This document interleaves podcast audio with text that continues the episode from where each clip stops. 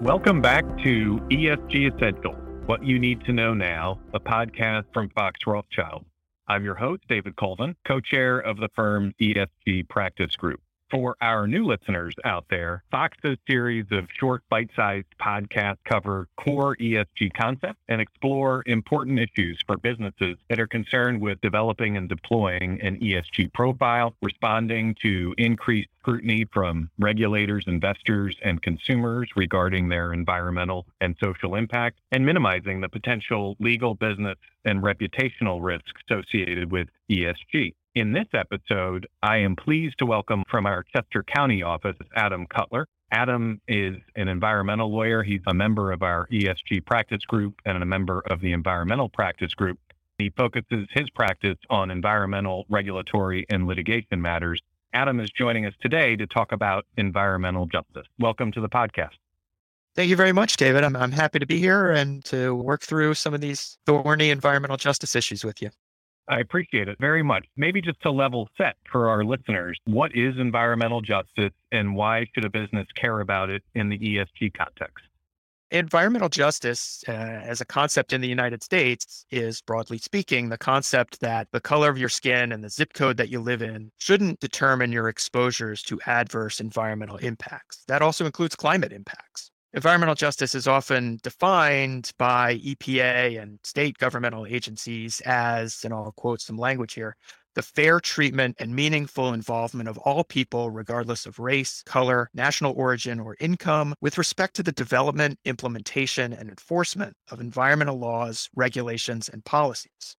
Now, within that broader definition, fair treatment generally means that no population bears a disproportionate share of negative environmental consequences resulting from industrial, municipal, commercial operations or from the execution of federal, state, and local laws or regulations or policies. The meaningful involvement prong means that effective access is required to decision makers for all, for everyone, regardless of where you come from or, or who you are, and the ability in those communities to make informed decisions and to take positive actions to produce environmental justice for themselves. That is, that outcomes are thought of as just as a concept, EJ has been around for decades, um, going back to the 60s and 70s. Recently, the Biden administration and a number of states have taken a far more proactive approach through a combination of executive orders, agency policies, and in some cases in the states through regulations and statutes with that backdrop, EJ is relevant really in all three aspects of ESG for its connection to environmental decision making, its relevance to social considerations, equity, inclusion, and justice, and its relation to good governance.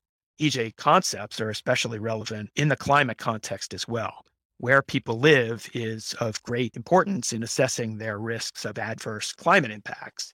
In part because of climate justice concerns, corporate disclosures are increasingly including discussions of environmental justice and climate justice alongside human rights, indigenous rights, and racial justice. Yeah, Adam, a lot of our listeners are working at companies that are beginning to identify and develop an ESG profile when we're thinking about environmental justice going hand in hand with ESG, who are the stakeholders that those companies should be thinking about from an environmental justice perspective? One place to start, and probably really the primary place to start, is with residents who are living in proximity to a company's manufacturing facilities or, or facilities that are emitting or discharging pollutants, particularly when those communities are directly impacted by those emissions and discharges coming from multiple clustered facilities in the community. As with sustainability or GHG metrics, company might also look up and down its supply and customer change. Where are they getting their energy that powers their facilities? Is it sourced from a fossil fuel intensive generator that itself is located in an overburdened community? Or are they looking to alternative sources of energy that are greener and cleaner and create fewer emissions? Another thing to think about is where the facility's solid waste is taken for disposal and what method of disposal is used. Are things being taken to incinerators, uh, which themselves combust fuel as well as trash?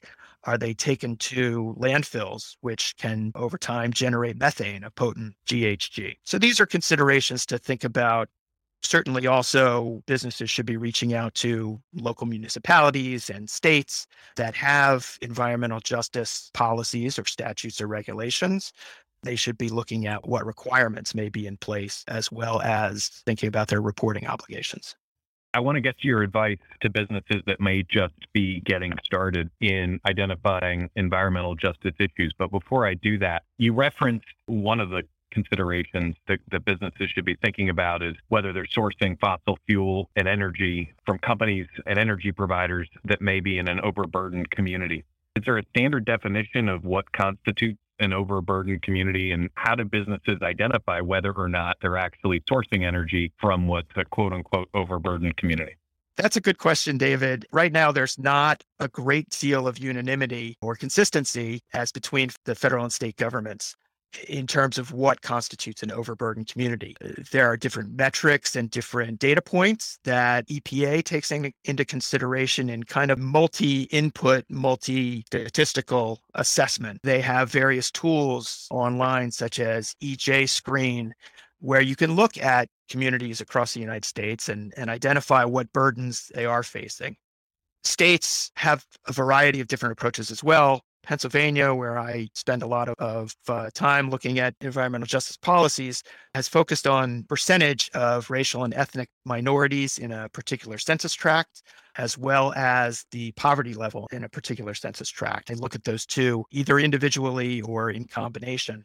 There's a move right now in Pennsylvania to look to a broader array of demographic and economic factors, as well as looking at where environmental sources are located. So there are different approaches to it, and different agencies and different states and different sectors of the federal government look at it in different ways. As companies that may just be getting started in addressing environmental justice issues, many have already be well on their way to addressing, for example, climate impact. But in addition to the considerations you just identified, What's your advice to businesses that may just be hearing about environmental justice and wanting to do something about it? What should they be focusing on as they begin to address those issues? It's not unlike some of the things that companies are already looking at across the ESG spectrum. It's thinking about the environmental impacts of your operations. Where are your emissions and discharges going? What communities are affected by them? What does truck traffic look like in and out of your facilities? Where are those truck routes? What communities do those trucks travel through? Where does your waste go for disposal? You also want to assess the, the communities where your operations are located. If you are in an industry where your operations are regulated and your emissions and discharges are permitted, you're going to want to look at what your permit limitations are. You're going to want to look at whether those localities are imposing new environmental justice considerations when they review your permits for renewal. Generally speaking, as noted before, often you can think of this in terms of what the state and federal governments are interested in terms of the demographics of those communities. Are they places where there are significant populations of racial or ethnic minority populations? Are they places where poverty levels are high? Are they places where people have other disadvantages, whether it's level of schooling or language access, things like that? Particularly thinking about places where multiple environmental emitting facilities are clustered together. Those are places where you might expect to find environmental justice related risks. And from a climate justice perspective, that assessment is going to be similar, but of course, more broadly focused on where the impacts from the GHG emissions, the carbon intensity of those operations is focused. So, one issue that comes to mind, and you mentioned this, Adam, is where your waste goes for disposal. That's a very important issue. What do you say in terms of advice to companies about how they should be looking at that issue in terms of where their waste is going and how they can reduce the environmental justice risk associated with waste disposal, as an example? Certainly, one thing you can look at are, are waste diversion practices and reducing the amount of waste in that stream so that you don't have to consider sending things off into communities where they may be feeling significant impacts of those waste disposal facilities. Reducing the waste that you send out in that way can limit some of those risks. There are obviously recycling incentives in various places. There are waste diversion incentives. That would be, I think, the place to look first. how can I cut down the waste that our company is sending out? Is it something that can be reused on site in another process? Is it something that can be diverted in another way or managed in another way so that it's not being sent off to a waste disposal facility that might have significant climate or environmental justice impacts? Very helpful. So we talked a little bit about companies that may be new to the concept of environmental justice and the advice that you give them about how they can get started really in identifying the issues and addressing them. But certainly some of our listeners, I would expect, already have familiarity with environmental justice issues and considerations. You mentioned earlier that the Biden administration and a number of states are taking a far more proactive approach than we've seen in the past when it comes to these issues what can companies that are already doing something on environmental justice, what can they do now to get ready for what legal and regulatory action may be down the pike?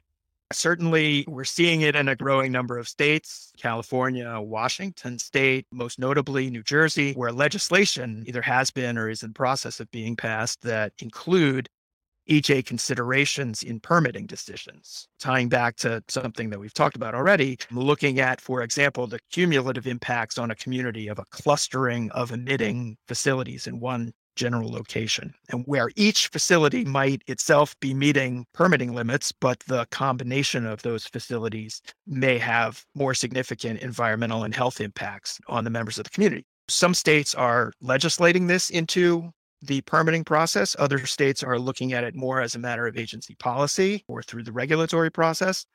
It's important, even if you are familiar with environmental justice issues, just as a matter of risk identification, for companies to be aware of these statutes and regulations that may impact whether it's their future permit renewals or permitting for new operations. In addition, there's the enforcement angle. Both the federal government and many of the same states are consciously focusing more compliance and enforcement resources in the environmental area on facilities that are located in environmental justice communities that are overburdened uh, under whatever state or federal definition may apply. The risk of enforcement against facilities in those locations really could be heightened as a result of this new wave of environmental justice policies. And that's something for uh, all companies, particularly those that have some familiarity with EJ, to really be prepared for.